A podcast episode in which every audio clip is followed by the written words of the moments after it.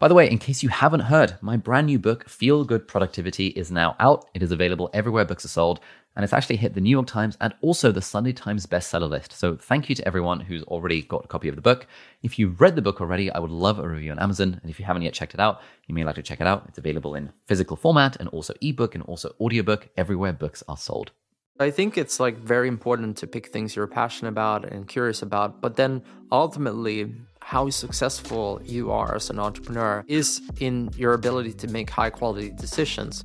This episode is very exciting, at least for me, because this is a conversation between me and Daniel Ek, who is the co founder and CEO of Spotify. And we're here because of an exciting new announcement that they've just unveiled at an event last night, and that is all about audiobooks. So basically, audiobooks are now coming to Spotify. In this conversation, me and my new pal Daniel talk about a bunch of interesting things. Firstly, we talk about what this audiobooks feature means for the industry at large and how it's going to affect publishers and authors, and of course, readers and listeners. Secondly, we talk about Daniel's approach to building businesses. And Daniel talks about the frameworks that entrepreneurs can use to think about how they add value. And we talk about the balance between thinking and action. And Daniel shares some interesting and somewhat counterintuitive thoughts on what most entrepreneurs do wrong. I'm interested in solving, like many other entrepreneurs, big problems for people. I'm not so interested in uh, creating, you know, a gimmicky thing that people may find some amusement in, but next week move on to something else. I would look for a problem where it pays off to be faster.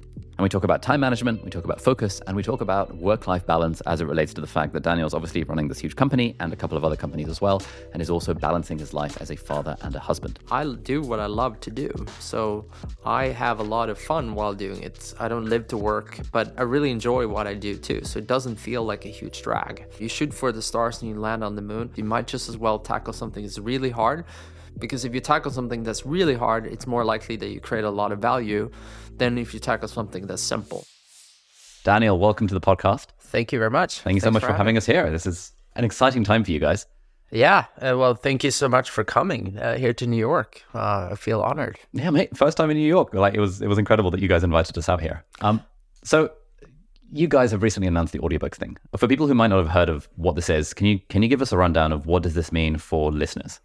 Yeah, sure. Um, so, so the basics of what we announced is starting yesterday. Um, um, audiobooks, uh, well, actually, all Spotify Premium users in UK and Australia now have audiobooks as part of their package. So they get 15 hours uh, worth of listening as part of their uh, subscription from a library of more than 150,000 titles to choose from. So you, will have an amazing set of of of uh, titles that you'll be able to listen to as part of your Spotify premium subscription. And then in addition to that, you can obviously top up for more hours if you like it or purchase books on an a la carte basis just like you could before. Yeah, I think it's going to be it's going to be incredible. Like I've I've just got access to it on my Spotify app because obviously it's UK based. Yeah, and just the the speed at which I can now sample audiobooks is great because I don't need to worry about like a credit system where it's like exactly a limited right. number of things per month and, and all that kind of stuff.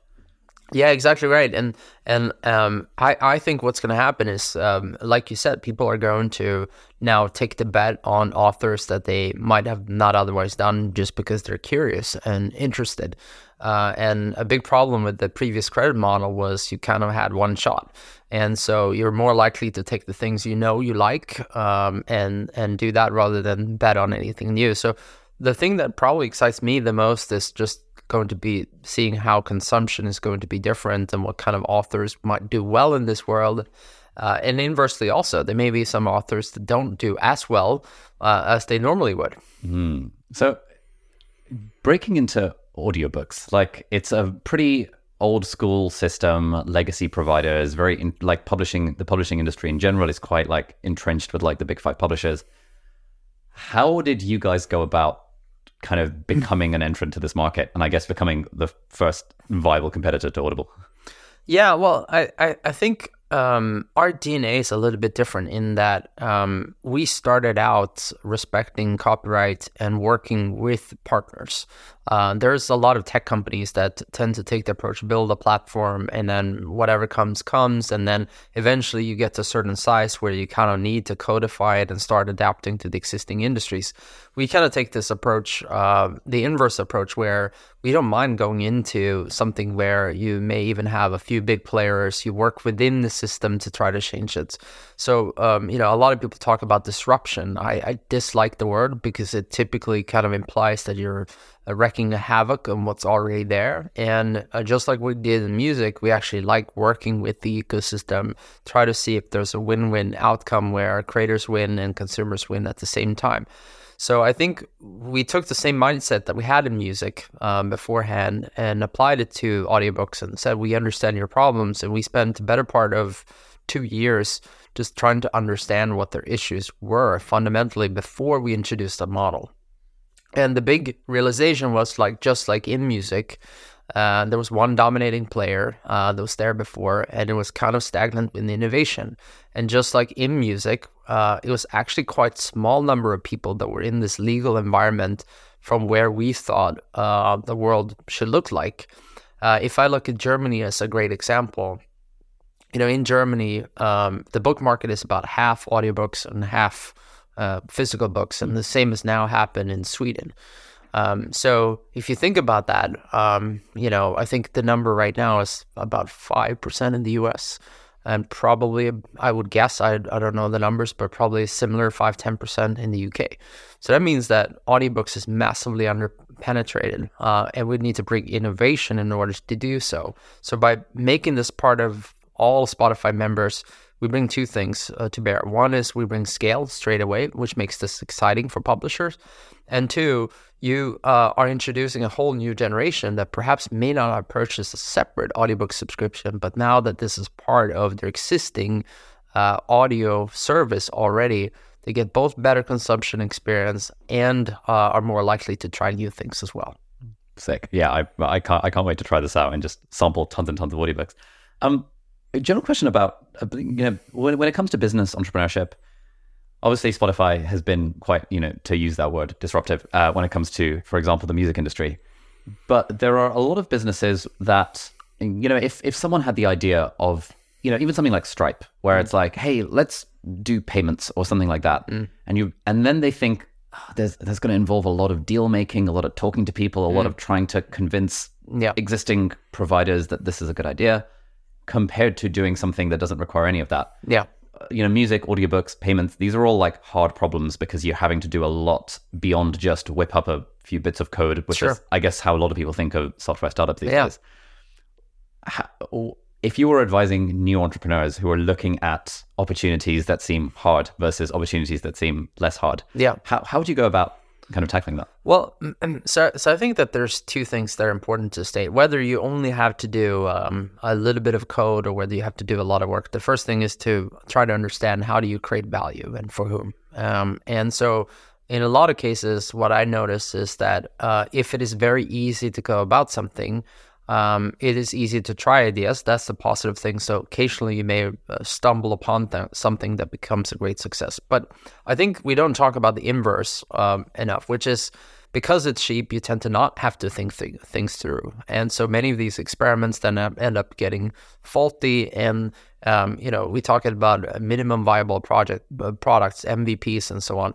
I actually don't subscribe to the theory at all. I'm, I'm kind of um, opposed to minimum viable products. Um, instead, I think you should take the time to think through uh, what problems you're solving and for whom. And I think the experiment, first experiments actually dictate subsequent experiments as well. So uh, I, I would just say the first thing is to try to like really, no matter who you are and whether it's a big effort or small effort, uh, you're going to have to think through the problem well, and that in itself is a big exercise. No matter if if the actual implementation then is fast or slow. And then the second thing is um, you know, what when I think about all the problems that are left, um, I think about the worlds and and bits, atoms, and genes, right? And so um, we started all of us as internet entrepreneurs. We were solving mostly bits only problems, but when you think about the really interesting things that are happening at the moment, they're all kind of in this interplay between bits and atoms and in some cases maybe bits and genes uh, with uh, you know the recursion pharmaceutical company and a bunch of all these other companies that doing really interesting stuff in in biotech so i think that the most interesting opportunities are in those things that are kind of problematic anyway where you have to master many skills and then the last thing i would just say is the the you know you shoot for your for the stars and you land on the moon. I I tend to think that it's it, things in the end usually back to my first point ends up being about the same amount of work anyway. So you might just as well tackle something that's really hard because if you tackle something that's really hard, it's more likely that you create a lot of value than if you tackle something that's simple.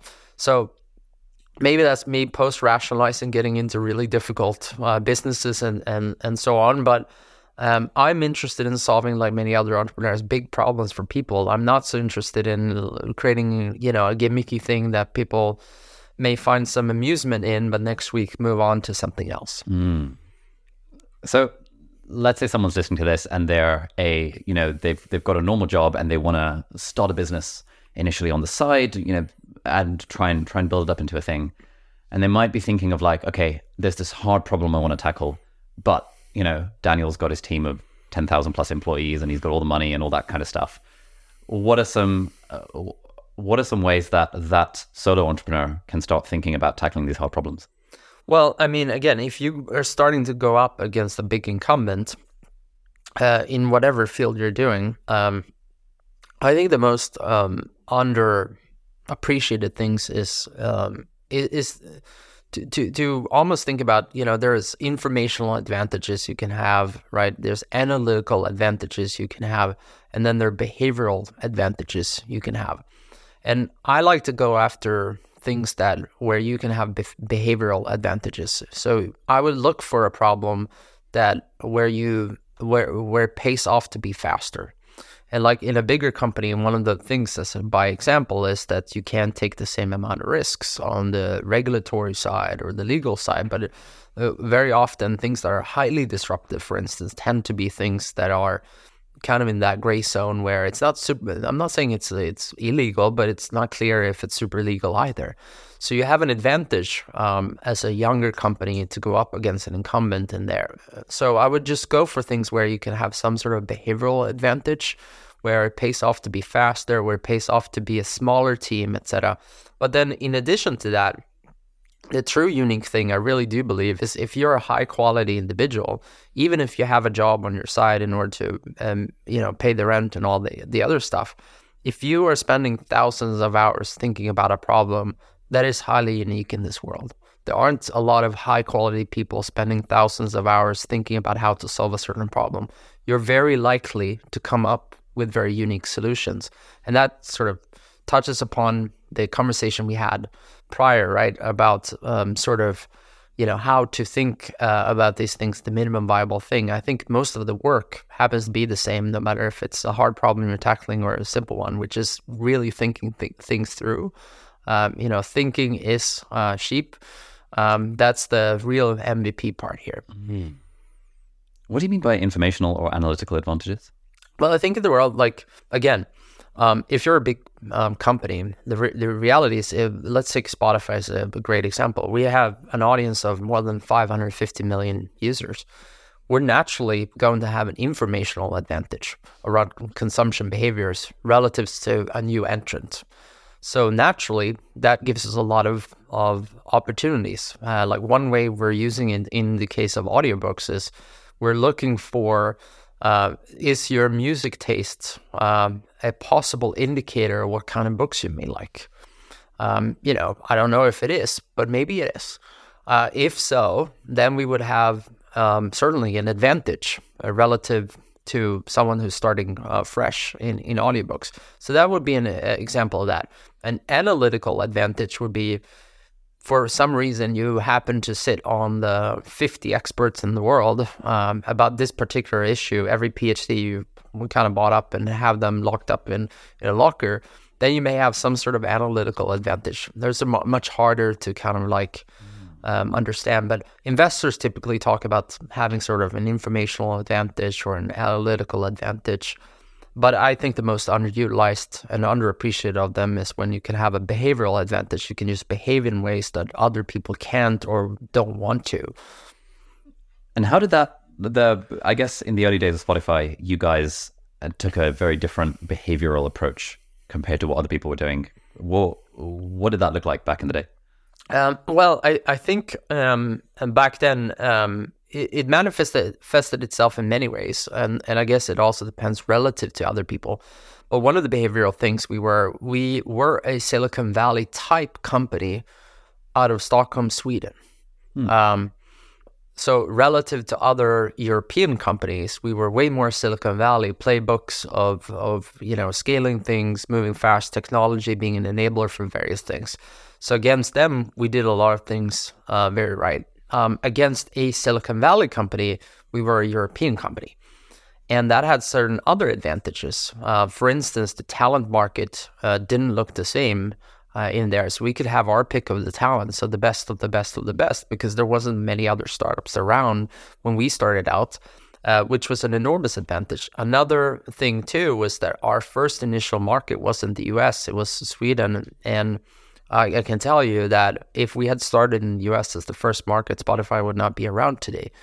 But because by picking a much smaller market that everyone else thought was uninteresting. We were not only because we were there on the ground, we were able to see the signals, but it also didn't matter uh, to the same extent. And the first couple of iterations of what we were building probably wouldn't have been possible to take in the biggest markets in the world and get in the record labels to buy in and say, hey, we're going to risk everything. And by the way, this guy comes around, a 23 year old guy, and he's telling us to give away our music for free because then people will want to pay for it, mm-hmm. right?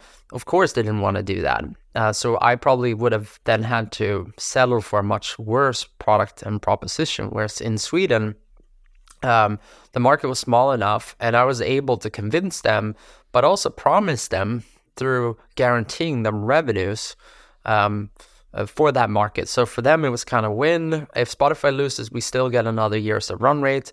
If Spotify wins, um, this might be quite interesting. So mm. so it really wasn't as big of a bet. But if I tell you from the beginning, if I come to you and say, "Hey, Ali, give me all your content for free," And by giving it away for free, we're going to get people to pay for it, but we won't tell you how. And by, by the way, this is back in 2008. Yeah. So now people are more aware of it, and no one was paying for anything on the internet back then. Yeah. You probably would have laughed me out of the, the house. But because I did that, coupled with also basically saying, here's another year's um, uh, pay where you, you saw your existing business crumbling from underneath you. It's like, yeah. okay, I'll, I'll try this. I don't believe it works, but at least it gives me a few more months of runway. Nice. Um, one thing that we we touched upon is this sort of um, you said uh, you know th- thousands of hours of thinking. Uh, thinking is the thing that can can give you the advantage. How how do you think of you know there are, there are a lot of people that I know that we have in our audience who are almost paralyzed by thinking about things. They'll mm. think about starting a YouTube channel for ages, mm. or they think about starting a podcast or writing a book. Yeah. For absolutely ages and yeah. never take action. Yeah. So how do you think about this balance between the analysis and the thinking versus actually just doing the thing? Yeah, and, and, and you're exactly right too. So what I often tell entrepreneurs is that um, you know if you even start something, you're better than 99% um, other people, right? So um, you know, the, this is why I don't like giving advice because people tend to take it literally. Whereas the reality is, it's the sum of many different things that you have to do. But you're you're exactly right. I do think you have to get started, uh, and you have to do stuff. And and it's by being half pregnant that you kind of like the, the amount of times that I wanted to quit Spotify, but I couldn't because I felt like um, I was half pregnant. I had a team; they were dependent on me, and I just had to power through. And it's by just pure grit that eventually we were able to overcome certain things. So, so I think that is equally true in addition to that. But I would say, um, I generally think when I meet entrepreneurs that they've underthought um, uh, the space, the solution, uh, what value they're creating for who. And if they spend a little bit more time than that, they would have avoided some other problems that then gets very painful by learning it after the hand. So it's it's a combination. You have to get started, like you said, and I think that's the problem for ninety nine percent. I still, to be candid, I'm I'm I'm thinking this out loud now, but I'm not sure if that is a good thing or bad thing for for humanity. Maybe it is by default, so that it, it is good that there's a certain barrier for us all to start things um, in the beginning. Um, but you're right it's true with exercise. It's true with most thing. Um, it's as well. Getting started is the hardest part. Yeah, I think early on in my, I guess, entrepreneur career, I very much drank the Kool Aid of like, just get started, just do the thing. And now that I look back on it, I think it that attitude served me in some parts of the journey, but it hamstrung me in other parts of the journey. Actually, this morning we started our first, um, like, you know, we've got a team of 13 people. So every week we've started a thing where 9 a.m. on a Wednesday morning, one hour, everyone's on Zoom, Slack is off, everyone has a pen and paper and notebook and just thinks about mm. their area of the business. Mm. And that already for me, for everyone on the team, has already led to so many insights because just even just taking that one hour a week to just think yeah. nothing else is so rare in a world where there's constantly stuff to do. Yeah. No, I think you're right. Like this constant interruption um, is a real issue, and psychologically, um, we're we're ill equipped to deal with it. So I think um, that's certainly true. By the way, one of my board members posted something you might be interested in. I think it was yesterday. He talked about single threaded meet- meetings versus multi threaded meetings. So the basic gist was that uh, most of us tend to think that there's kind of one type of meeting we end up having, which is kind of we all go around the circle, we talk about things, and it's one topic and so on. And so he has some interesting ideas that he's observed from especially remote companies and two where they're able to have um, one of them he did uh, he was at youtube uh, uh, before and he called it the bullpen meeting. So basically like you bring everyone together and you slot kind of like you do uh, for one or two hours um, it just happens to be everyone can talk about it, whatever, but because it's not scheduled, that leads to totally different types of interactions. So that was his thing. But he then lists a bunch of other companies and what they're doing in order to have more productive meetings. So I would highly recommend you to reading that. Too. Oh, nice. Yeah, I will check it out.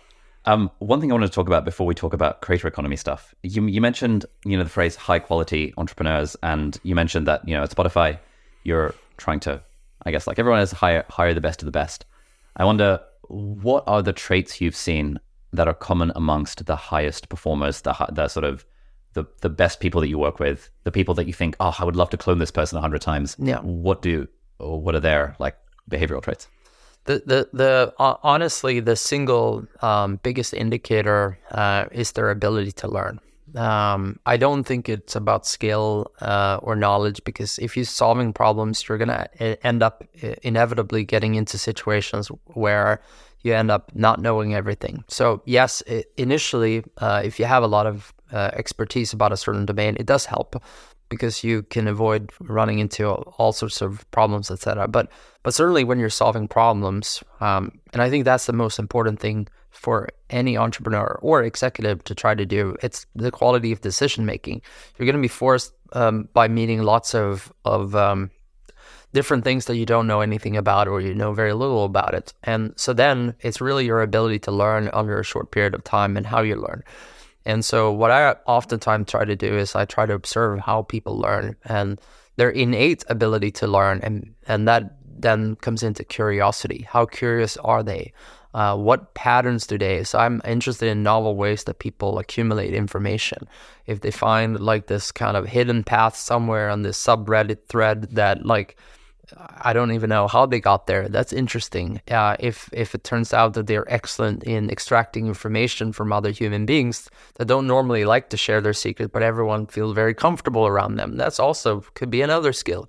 There are many ways to do so, but um, the curiosity of learning and the ability to learn over short periods of time, I think is the the um, biggest indicator of what eventually will be a high quality entrepreneur. So you have to do something that you're innately curious about uh, and you're passionate about, right? Because otherwise you wouldn't have pursued it. Um, so I think that's the fallacy one. People f- look at people like myself and say, "Oh, that's going to be great." So I think it's like very important to pick things you're passionate about and curious about, but then ultimately how successful you are as an entrepreneur um, is in your ability to make high quality decisions. But how are you supposed to make high quality decisions about things you know nothing about? In my case, learning the intricacies of copyright law and making decisions around there. Or how do you hire a great CFO if you've never seen one? How do you hire a great CFO for a publicly traded company? That's like a totally different challenge than the first uh, person who keeps your book books around and pays the bill. Um, and the bar keeps going up, and there are new and new and new challenges constantly. And you can't it's, it's impossible to have experience in all these things. Uh, mm. hence, your ability to learn over a short period of time, I think, is the uh, highest indicator of success. Nice. Do you have a like an executive coach or anything like that? Um, I do, um, but to be honest, I I work with various people in various parts of my journey. So I'm not one who's had like one mentor and that person's stuck around with me. I tend to work with people uh, again uh, that I find like um, has a corner of things um, where I may not have much experience uh, prior, um, and I'm able to pick up a lot of things because that person has that. So, so um, I, I, tend to look for um, thinkers who are in a very probably quite far field from myself, mm. uh, and and then I tend to work with them for a while. I don't. Um, it might be a year, it might be a two two year stint. Then for a while, I don't work with anyone, and then I find a new one yeah. uh, that I can learn from and try to, um, you know, surround myself with people who are thinking very differently than what I do. Hmm. Uh, changing gears a bit, one of one of the things that I think sort of music streaming platforms have done is um, expand, I guess, the middle class of musicians. Because I guess back in the day, uh, I mean, and still to an extent, there's a tiny amount of people making all of the money. But um, you know, hearing some of the stats that your team was sharing, it sounds like you know there are loads more people that now make a living yeah. through Spotify streaming than there were in the past. But at the same time, there are tens of millions of people that can now post their music on Spotify, post their videos on YouTube, whatever the thing might be, who are not making any music at all. Yeah. So I wonder, how do you think of how do how do you think the audiobook thing in particular will change the way that creators or authors write books, and I guess the monetization side of that as well? Yeah, um, I don't know, and I, I mean, if if you would have asked me how the music industry would have changed, uh, in some ways it changed beyond what I would have ever uh, believed, and in some ways it changed less than what I ever believed as well. Um, you know, the reality is that uh, the way uh, the music industry still works is uh, quite similar to how it's worked 15, 20 years ago. Yes, the, the, the way how you measure success is through streams instead of sales today, but how you A&R something, how you market uh, something is still quite similar um, in many regards. And so I, I, I don't profess to know how it's going to change. I think uh, again, to the extent that it will change, my guess would be that uh, you're going to see a bigger diversity of authors being successful than the historical models. And it's quite simple from first principles, which means, you know, in, in the music world, we went from if you had to pay a dollar for every song you essentially wanted to listen to, the barrier was quite high for you to try a new song that you from a new uh, artist that you didn't know anything about um, unless you had a massive amount of disposable income, of course. Um, and then piracy came along, and what ended up happening is people started sampling from lots of other places, and then Spotify really was an easier way than piracy, and then that slowly turned the industry around again to monetization. So I think what's going to happen now in the book industry that mostly work on the credit system that you talked about, which is very similar to buying a book, um, just flat out. Um, the the you are purchasing books by authors, uh, you know, um, either know or you have a high degree of trust. Mm. So you end up going on recommendations and other things. Um, like you initially said, I think you're going to sample a lot more now just because the title seems interesting or because one person mentioned it where it would have taken five or six or seven before. So I think you're going to see a wider diversity of authors. And that in turn uh, may, of course, hopefully lead to more authors being signed. Because all of a sudden um, the traditional norms of what constitutes uh, what would work as a successful author or not will probably be changed. Now the second question is the length of a book and all these things. If you'd ask me like um, again would i have imagined streaming um, changing the length of a song um, down to something? The answer probably would have been yes. But in reality there hasn't been an enormous amount. We w- went from about uh, 430 to today uh, 350, um, something like that. It's not changed to 30 second songs. It, it's still pretty much uh, the same entity that it was before. It tends to be the longer intros does worse, but then again, you have a Taylor Swift that comes along, and then the longer intros work again. Yeah. I think so much is just around novelty people want to hear what's familiar, but then, yeah, what's surprising too. And of course, if you're an established artist, you probably will get a, a few more extra seconds before someone will judge your work. Mm. Um, so you can do something else, whereas the first time um, you know, artists uh, and author probably gotta hook you straight away because you might not give it as many pages. So I think it will impact. But I think this is the beautiful thing, right, uh, of having uh, millions of people and having a platform um, that authors in the end are going to experiment with. We're going to see it. And I don't know. And I don't know what consumers will like and what will resonate. I don't know what authors will like, but I think it will be different. Yeah. I can't wait to see how the, how the world changes. Um, my book is, is, is coming at end of December. And so I was just thinking, damn, the introduction is even more important than what it was previously. Yeah. Um, I'd love to talk, um, just to end, about productivity. So we were talking at the, the party yesterday. You mentioned you're a bit of a, a productivity enthusiast. And I'm curious because, you know, you're, you know, this ridiculously high flying CEO of a massive, like publicly traded company. Your time is on a massive premium. So what are the strategies that you and your team use to help you squeeze the most out of your time? Or is is that even the way that you think about it? Um, yeah, it, it it is how I think about it because I think the most valuable thing you can invest is your time. Um, and so uh, on a personal basis, I can't say that I I always succeed in doing it, but I, I do try to um, make sure that, um, you know, again, very simple things, but make sure I have um, start the day in a perfect way. So one of, one of the great things that I try to do is I try to um, not start the day by getting interrupted by phone calls, notifications, reading emails, and all those things, but but just start the day with the first half an hour, an hour, just um, slow reading, things that aren't urgent but are just uh, thought provocative. Provocative. I try to do exercise in the morning because it gives me more energy throughout the rest of the day, even if it's just a walk. Um, walk is actually my preferred thing, um, although I do more strength training these days because it's easier to fit into the schedule. So I struggle like most people, but I do try to have my morning ritual is incredibly important to set my mental state in the right thing.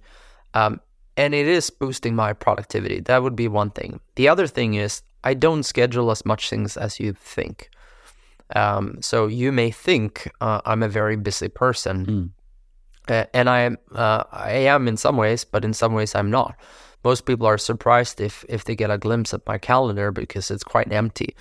There are weeks when I have a lot to do, um, like uh, this week. Um, I'm sort of back to back to back, but most of my weeks are um, pretty empty. I usually have one or two things in during the day, and the rest of the time um, is time off. And I think psychologically that messes with a lot of people because they're like, well, I'm not doing anything, I'm not very productive.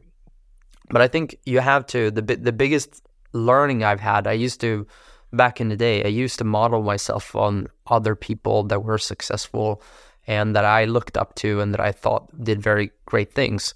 So uh, again, I'll, I'll, use an example. Uh, my board member Shishir, he um, he published a lot of his productivity ritual, and he's kind of a, a geek and uh, on this stuff. So he he he, um, he publishes a mock-up calendar of what his week looked like, um, and I thought it was brilliant because he has many smart smart ideas on on like one to one meetings, one to many meetings, many to many meetings, and all these kind of like variants of these things and um, regular cadence for this, this, this, this, this, and then occasional cadence for this and this.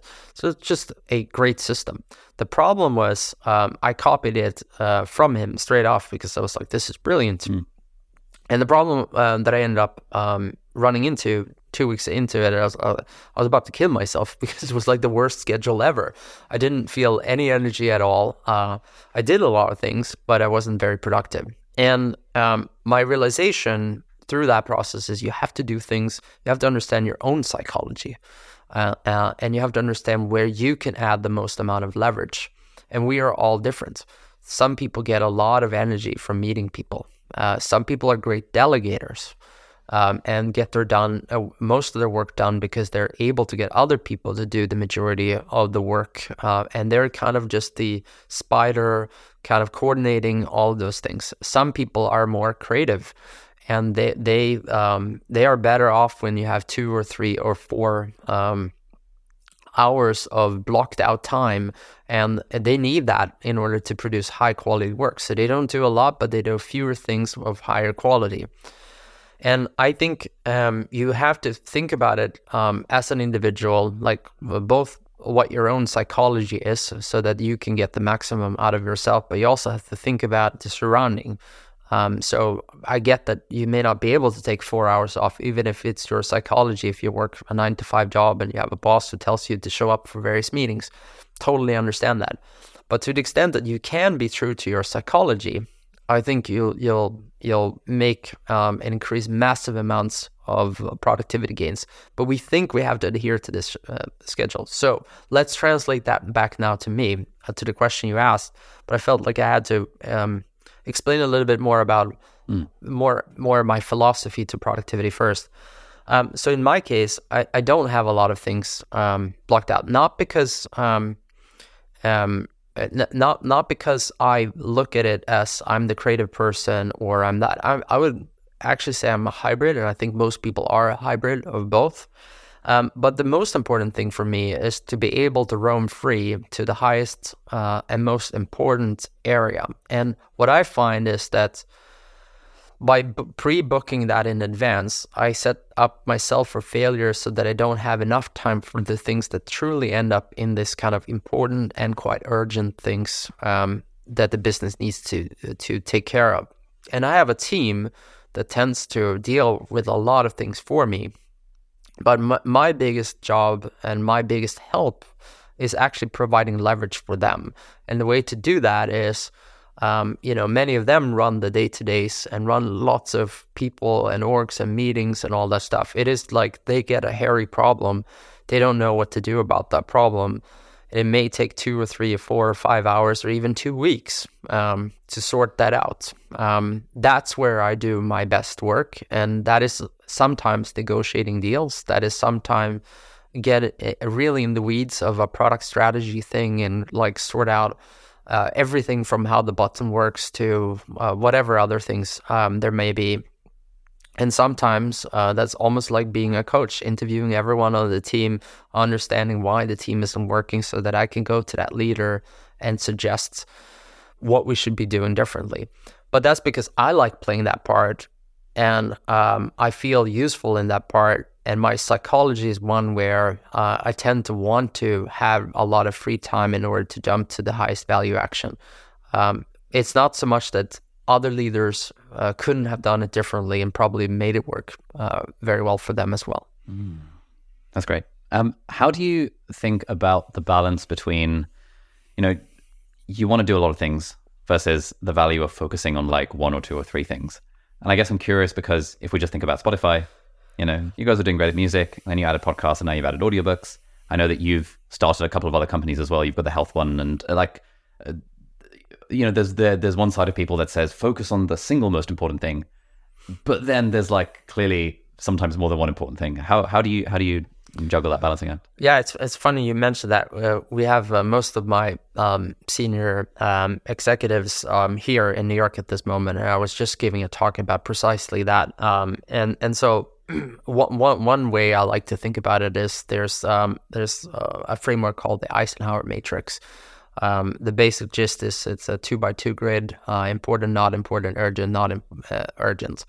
And cognitively, I think we struggle with everything that's urgent, mm. Um, both the urgent, important, urgent, not important. And um, I think most people are pretty good at procrastinate on uh, the things that's um, not important um, and uh, not urgent, right? Like we, we're able to kind of not do those things. Um, I think we struggle in doing uh, the important, uh, the, sorry, the urgent, um, not important, and I think we struggle with the important and not urgent. Yeah.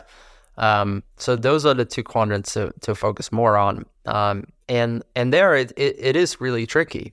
But I think the most uh, important thing I would I would give as advice is to if you keep your eyesight, if you don't think in increments of weeks and months, but you keep a balance between very long term goals and you keep a balance of very short term goals and go back and forth between those two and oscillate, which is very hard mentally for people to do. Uh, you're less likely to end up with a lot of urgent things, right? There should be very few urgent things uh, that you need to do. Um, and many things you think is urgent isn't uh, that important, right? And you should be either delegating them or ultimately eliminating them. But psychologically, we're wired to want to deal with just the things that's urgent. And if it's not urgent now, even important things will struggle with. The key is to then try to uh, create a forcing mechanism where you actually schedule those types of things too. Um, so in in my particular case, yes, there are a lot of things, and everyone thinks everything is uh, really urgent. Uh, and this is where you have to be very hard to as a leader. I I think the hardest single hardest thing psychologically is we tend to want to be liked uh, mm. by our other people. Um, but the hardest things to do as a leader is you have to have a very high bar for people, both in terms of what they need, need to do, but uh, the high bar means it's um, uh, unless it's a hell yeah, it's no, right? On almost everything. So I say uh, no to so many very, very good ideas. Mm. But if they're not amazing, I won't do it. And every now and then, uh, I find something that's amazing, um, like the healthcare thing. And I'm like, yeah, uh, I need to do this. Um, but there are only very, very few things that I can do myself. Mm. Um, the rest of them, I have to find able, competent people to do. Nice. Uh, final question. How do you go about balancing the demands of being a CEO of a huge ass company with also being a husband and a father and like the personal side of things? Any tips? yeah. Uh, look, uh, you should ask my, my wife about that one. Um, no, but I, I, I, think the most important thing again um, was um, I, I, I, I don't um, the the reality is, is, that you can't be amazing in everything. Uh, that's the first thing you have to um, understand.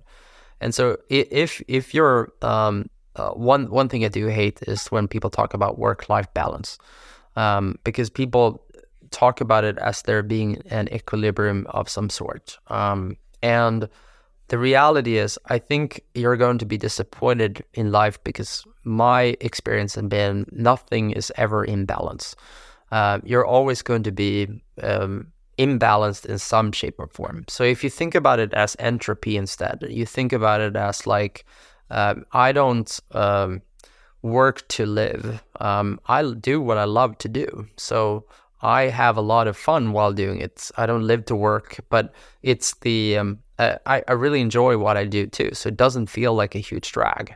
And if you're in a job where uh, whatever you're doing feels like a huge drag, you should really try. I, I can sympathize if you can't at this moment, but you should really try to create a plan where you get out of um, uh, out of that job.